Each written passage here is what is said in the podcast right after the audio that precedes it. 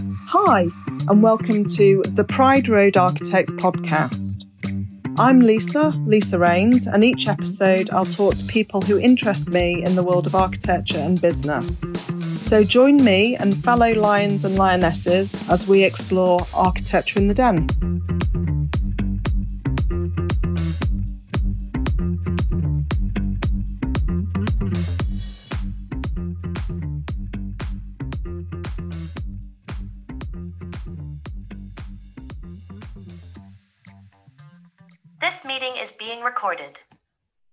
So, hi everyone, and welcome to Architecture in the Den with me, your host, Lisa, Lisa Raynes from Pride Road Architects. And uh, today I'm delighted that Andrew Jarman um, is joining us. Uh, would you like to say hello and, and just introduce yourself? Yeah, hi Lisa, thank you for uh, having me. Uh, I'm Andrew Jarman. I'm an architect at Ellis Williams Architects um, in Warrington, and I am an ambassador for the uh, Architects Benevolence Society as well. Fantastic. So, well, thanks for coming on. We, um, um, as I said, this is just a, a, a gen- gentle conversation. So we we met um, when you organised um, an event over at Liverpool, John Moores. Yeah. So. Event. Yeah. So it was a wellbeing symposium. So. Um, I organised it in sort of collaboration with the um, Liverpool Architecture Foundation um, and Liverpool Architectural Society. Um, and so we had uh, members of the, we had sort of deputy head and the head of the architecture schools of Liverpool, um, yourself, um, local architect, um, Sarah Harrison, um, and um, Melissa Kirkpatrick, who's another ABS um, ambassador, um, who wrote her dissertation on well-being. So it was, um, I, I, suppose, I wanted to do it because it's an area that I'm quite passionate about, and just wanted to really have a conversation about sort of the reasons why or how architecture has an impact on on how we feel and well-being. And and rather than sort of talk about you know there's a lot of talk about doing yoga and all those exercise and all those sorts of things about sort of combating if you're feeling low or whatever but i sort of wanted to have a conversation about well what the things specific to architecture that contribute to um, you know poor well-being you know the way that fees are structured the way projects are run um, the way that people operate companies, all that sort of stuff. So um, yeah, I think it was a it was a it was a really interesting conversation. I thought. Mm. Oh well, you had you drew a, a massive audience. It was uh, quite intimidating. yeah, it was good. I, I I think that probably I think that probably says a lot about. Mm. Um, I guess it, it, in the last few years, well-being has just become a much much more talked about thing, I think, and people are, you know, particularly I think younger people especially are more engaged with it and want to talk about it more. Mm, so, um, how did you get involved in the Architecture Benevolence Society? Um, I originally sort of found out about them a long time ago when I was a part two, um, and then I when I after I qualified, I was having quite a difficult time um, personally, and the, the job was definitely contributing to that. Um, and I think I sort of had a bit of a mental health crisis um, 2019 in the summer. Um, and I knew I needed some form of help. Um, and I spoke to my GP first, and, and they sort of said that it would be sort of like six weeks before I could get a phone call with someone, and then it would likely be another six, seven months before I get to potentially um, speak to a psychotherapist, you know, on a, on a sort of regular basis. Um, so I got in touch with the ABS because I knew that they did, they provided help for people. Um, I mean, they, they provided for architects, anyone who works in architectural practice now. Um, but yeah, I knew that they could help, so I got in touch with them. And within about two weeks of my first phone call, um, I had my first counselling session of CBT, which is cognitive behavioral therapy. So within two weeks of getting in touch with them, uh, they basically they have a partnership with um, a charity called Anxiety UK. so Anxiety UK, uh, basically, I, I sort of had a series of counselling with um, Anxiety UK, but the ABS basically paid for it. So that was how that worked, and then that had a really big impact on my life. Um, it was a really positive experience. So, and I, I sort of started talking more about well-being, and I, have done a couple of sort of talks in my office about my experience. Um, and I sort of wanted to start giving back, so I became an ambassador for the ABS. Um, so yeah, I'm just sort of trying to do more, uh, you know, get the, get the word about about what the ABS can do, and just more about mental health in general. Mm. So, if you're an architect and you wanted some support, you can. What is it? A website that you can go to?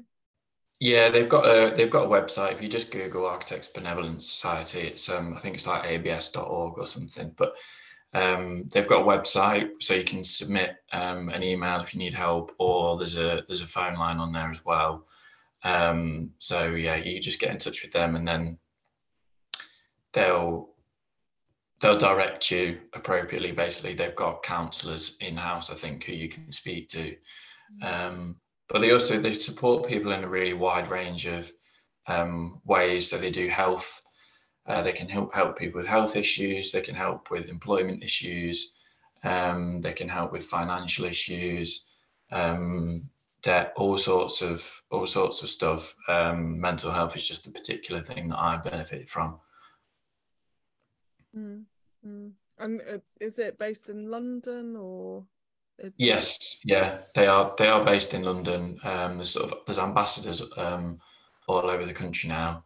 Um, but the the sort of the my counselling specifically was um, that was all, all done remotely.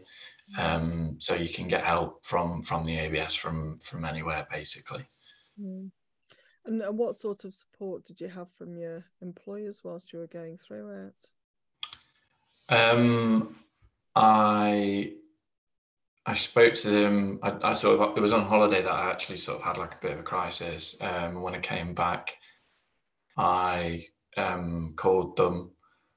Um, I think I can't remember the order, but basically I was I was uh, I was off sick for four weeks um, with depression. Um, so I basically called my employer and said, "Look, you know, there's all this stuff going on. Um, yeah, I've got this note four weeks, send that off to them, I think. Um, and and then actually I I had a new sort of towards the end of that four week period. Part part of the reason I was struggling was being uh, feeling quite isolated socially where I was in York. Um, and I basically knew that I didn't really want to stay there. Um, so sort of towards the end of that period, one of my friends said, "Look, we're we're hiring. Send your CV in," and that was that was in Liverpool. Um, and obviously, you're not you sort of supposed to declare, or you're supposed to be upfront if you go back to work or or whatever. So I, I called them while I was off sick on the last few days and said, "Look, um, I'll obviously I'll, I'll plan to come back to work in the next few days, but I'd like to go and take this interview because I just need the change. And they were, they were like, yeah, that's fine. We understand. We sort of didn't expect you to come back. So they were, they were really understanding about it, which, um, yeah, which, which made it a lot easier than it perhaps could have been if it was a employee who wasn't that sympathetic to it. Mm. Well, thank you so much for sharing that. It's kind of important to get those messages out there.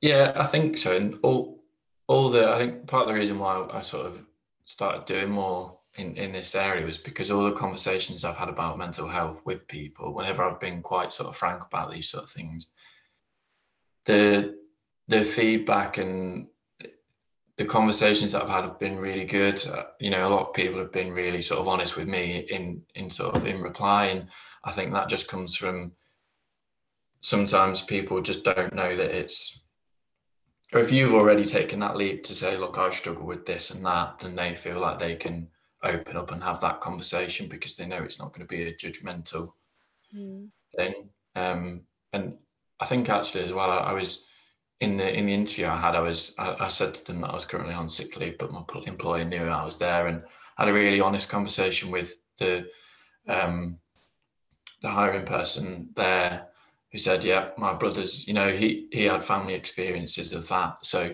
that was really, you know, to start off somewhere where they'd already understood that was uh, was was yeah, it was really it was a really good experience. Yeah. Mm, mm. Yeah. So, it, it- what is there anything that employers can do to help, um, or um, Um, I, I can't think of anything specifically. I think I think just having.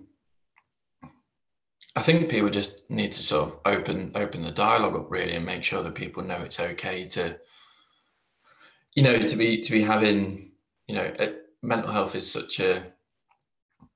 Everyone's everyone's got it, and you know, doesn't everyone knows someone who's you know struggled or, or what have you. Um, there are companies out there that sort of specialize in sort of like well-being consultancies. Um, it's not something I've looked into in, in too much detail, but there are well-being consultancies there who draw up um, well-being sort of strategies for businesses. Whether any, I don't know if many architectural practices have that. I think possibly just due to scale. mm, Um, but yeah, I was, I was quite interested when, you know, part of the reason sort of asked, asked you to be involved was you obviously sort of, um, you know, you set up Pride Road. I think you said that that wasn't particularly by choice. And I just thought it was interesting with your franchise and experience. I wondered what your sort of experiences were of architecture and well-being in general. yeah. Well, I I set up um, sort of Pride Road. Well, no, I set up on my own twelve years ago because I'd been made redundant twice whilst on maternity leave. So, you know, I've I've got three kids. So Well, first time, you know, um f- yeah, for, for first time I was made redundant. Um I'd I was on mat leave. Um so baby was four months old and I got written a letter to say that the uh the office was closing down goodbye and it was like right. right okay I mean, that's, that's terrible, isn't it, really? yeah so um i i just had to i just had to kind of pick myself up and and just crack on and get straight out there um Hmm. you know uh, people were saying oh you should have taken them to tribunal and all that sort of stuff and i was like um at the time you know i i was i didn't want to dwell on it i just wanted to Hmm. move forward and get back into the workplace and so we kind of um sent my cv out and got interviews and i was in back in employment sort of a couple of months later. Um then uh when i had my second child um it was the boom. Um so the economy was very buoyant. It was like how old is she 2005 uh oh my god she's 18 soon. Um, yeah so architecture was buoyant 18 years ago. Um and my company was really supportive. Um and you know gave me um sort of a slightly better maternity package. So i took Yeah. six months out and then went back in. And then um in 2010 um we had the crash well it was after the crash and um, I sort of decided to take well to have child number three, um, and then took a year out, and it was just on statutory maternity, which is atrocious, absolutely atrocious. You know, you can't. You know, statutory maternity is like a hundred quid a week. Um, so, you know, we just had to self fund it. Um, Right. and then um, when I went back, they were just letting, having to let go of people, and they kind of they um, basically de-skilled me, or I was felt like I was de-skilled because I'd been out for so long and I'd lost my confidence. In fact, I think I I tried the RIBA was running um, a return to work course uh, in London at the time, and it was Yeah. heavily subsidised. Um, and I remember asking for s- some support to go, um, and they let they let me go, but they d- I don't think they gave gave me financial support to go, but they gave me the time off to go. Um, and and that was that was quite that was really good at kind of just boosting your confidence back up.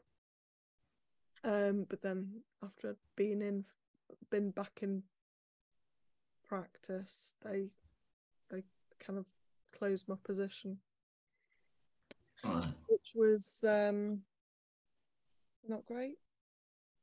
No, I can imagine. Yeah, so three kids, breadwinner, and then you know back out in the uh, in the, in the marketplace at the time when like fifty percent of all architects lost their jobs.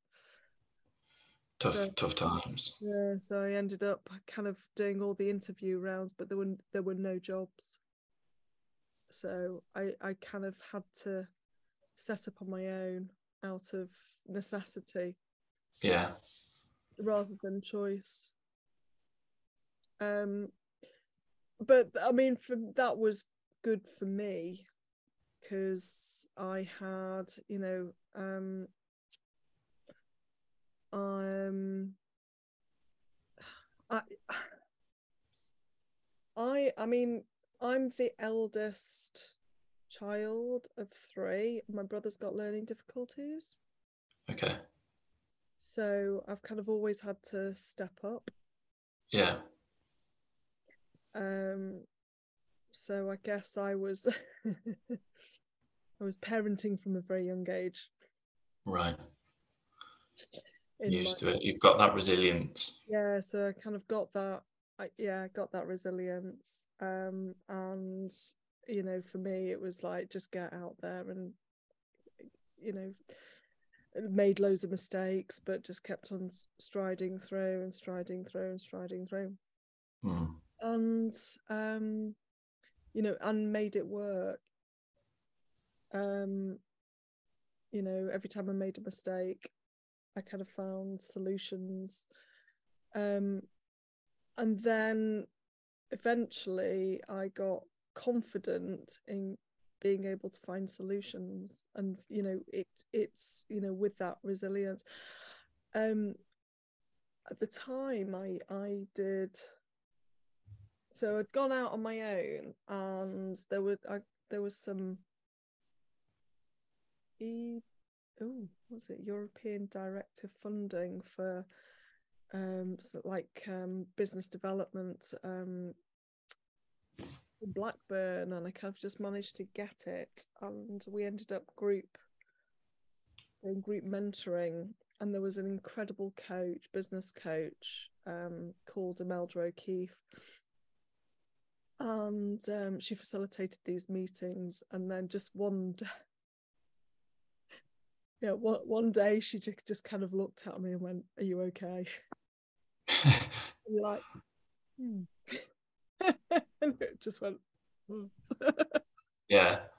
I think yeah, I think it's it's interesting the, the point you sort of say about about resiliency and confidence. I think that's quite I think that's huge for especially younger members of of a team who you know um might just just I think I certainly as a as a as a sort of when I was a part two and stuff, um, I think you you you're so grateful to have a job that you perhaps don't see it as a two way thing, and you don't realize that you know whoever you're working for is.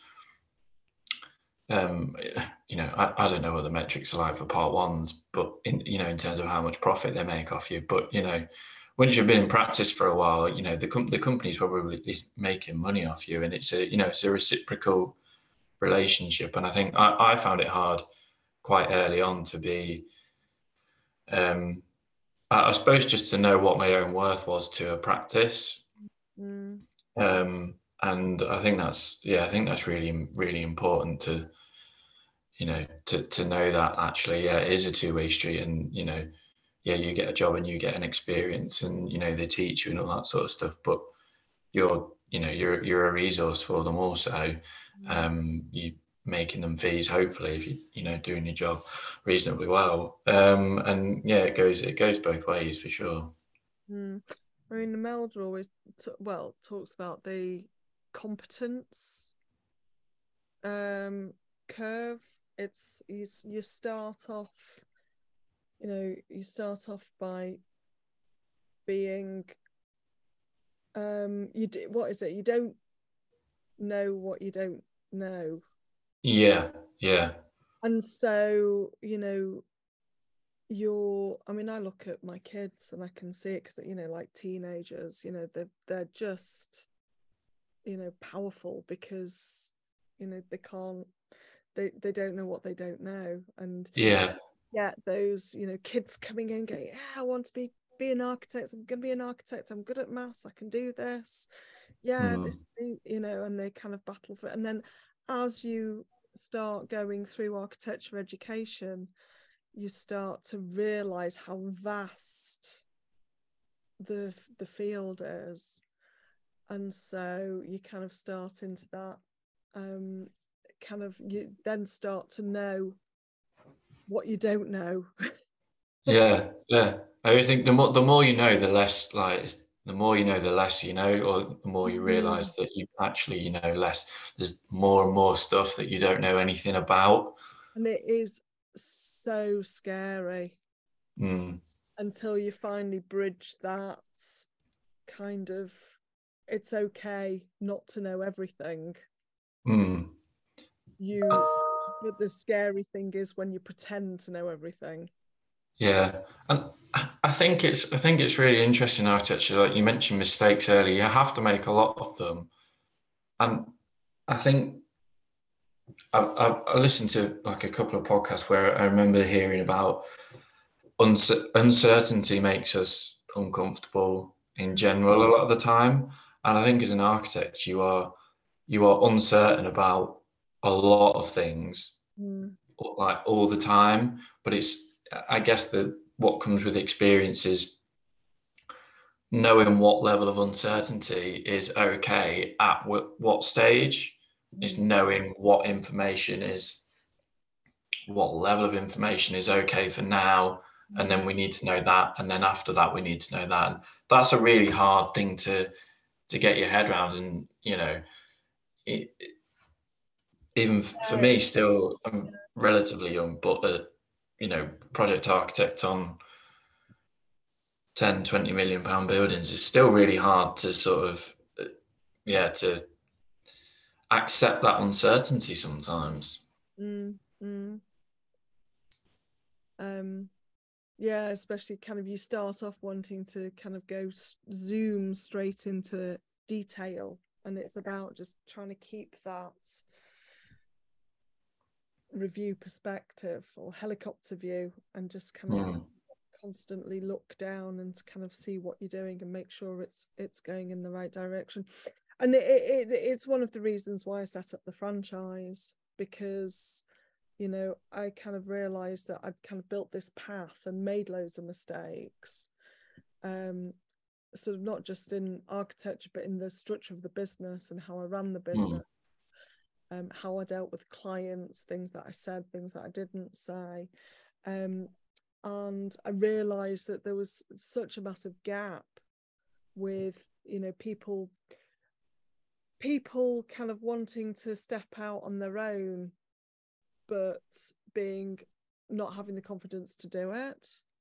Yeah. So the franchise provides that kind of umbrella structure um, and support you know so we can um, share experience. We take take people through the steps. We kind of we we we um, share our experience um, and then we're just we're constantly learning as well from each other which is yeah. You know because uh, we change you know legislation always changes the climate's always changing um, you know materials change and so you know we're constantly learning constantly evolving and we do that with the system within the system but you know we're still really quite structured uh, Yeah. structure. Love structure um, and it really does help um, yeah so so that's that's what we are here for um, Mm. I remember when I set it up, it was about ABC. It was like architectural support, business support, and then confidence and coaching. Right. Okay. Gotcha. Yeah. A lot of what we do is about that confidence and coaching. So not only is it talking to me, but we have kind of um, in, in Imelda's still involved. She talks to my Right.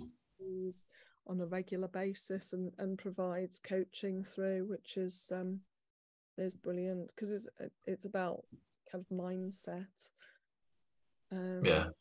I, I must admit, I, I don't think I don't think I'd ever go it alone. I don't think I'm not I'm not convinced that's really for me. I think if I was going to start my own business at some point, it'd probably be with with a colleague, so that was at least you know you've got someone that you can that you can bounce ideas off. Because I think architecture on you know whether it's you know you're practicing on your own or or just on a project on your own and you're not you know it it needs it needs people to bounce off ideas and you know one one method of thinking is only you know you can apply this to a building or all sorts of different things like one method of thinking or one person's thinking is is going to be a little bit cyclical mhm. Whereas two people are obviously going to think differently they'll have different thoughts about certain things and that's usually going to be a, a good thing Mm, mm.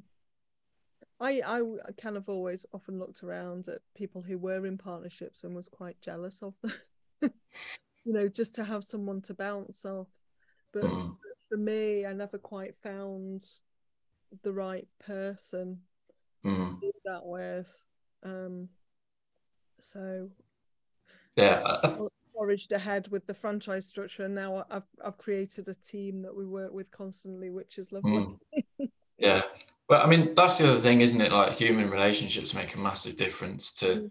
you know work ones sort of one of my one of my best friends who who's the one who uh, mentioned that the liverpool practice i was at previously was hiring when i was off sick he we worked together at, at university and i think we you know we've always got, always got on really well personally but when we were working uh, together we were always just really honest with each other and just trusted each other and respected each other and that just made a big you know whenever we were sort of struggling with a, a technical problem or or maybe it was a contractual thing we'd always go and ask each other what what do you think of this? And you know just being able to be completely honest with someone and know you know trusting them and having that sort of mutual um trust respect all of those sorts of things made made just made for a really good sort of team i think that's really important Mm, I mean, I remember back at architecture school, you know, you were very much siloed and it was very isolating. Mm. were work, you know, it was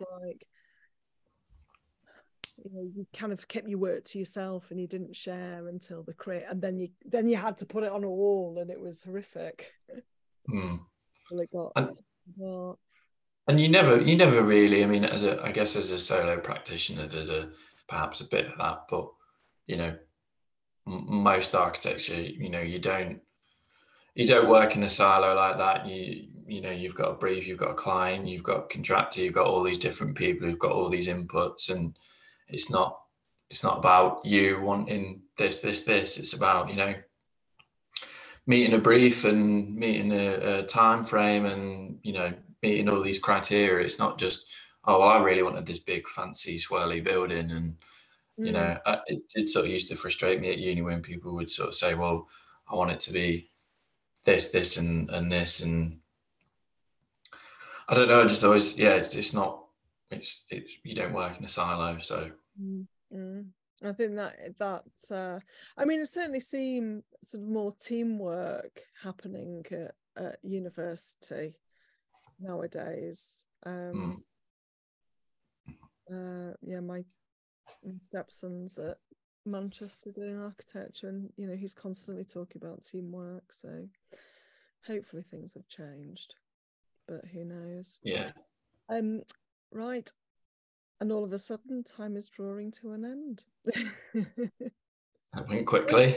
I know i know. I mean if we think about sort of listeners um to this podcast it could be um, there could be architects there could be architectural students there could be architects thinking about going alone. Um, i think there's there's quite a lot in here about support the support that there is out there especially from the abs yeah and just reach yeah. out. yeah i would just urge anyone who does need help with whatever it be just get in touch with the abs and they can they can help you help guide you to sort of the right guidance different organizations they work with like shelter or anxiety uk and uh, debt charities or all that sort of thing. They uh, yeah really helpful for anyone who's listening who might need some help. So and we'll put the links in the in the description. So great. Okay. Yeah. Well, thank you very much, Andrew, for coming on. Well, yeah, thank you for having me, Lisa. Okay. No pleasure. Uh, if anyone's listening, uh, please get in touch if you um, uh, would, well, want to carry on talking about this sort of topic or um, want to come on the show and uh, talk about your experience in architecture. So, bye. Goodbye, Andrew. Cheers.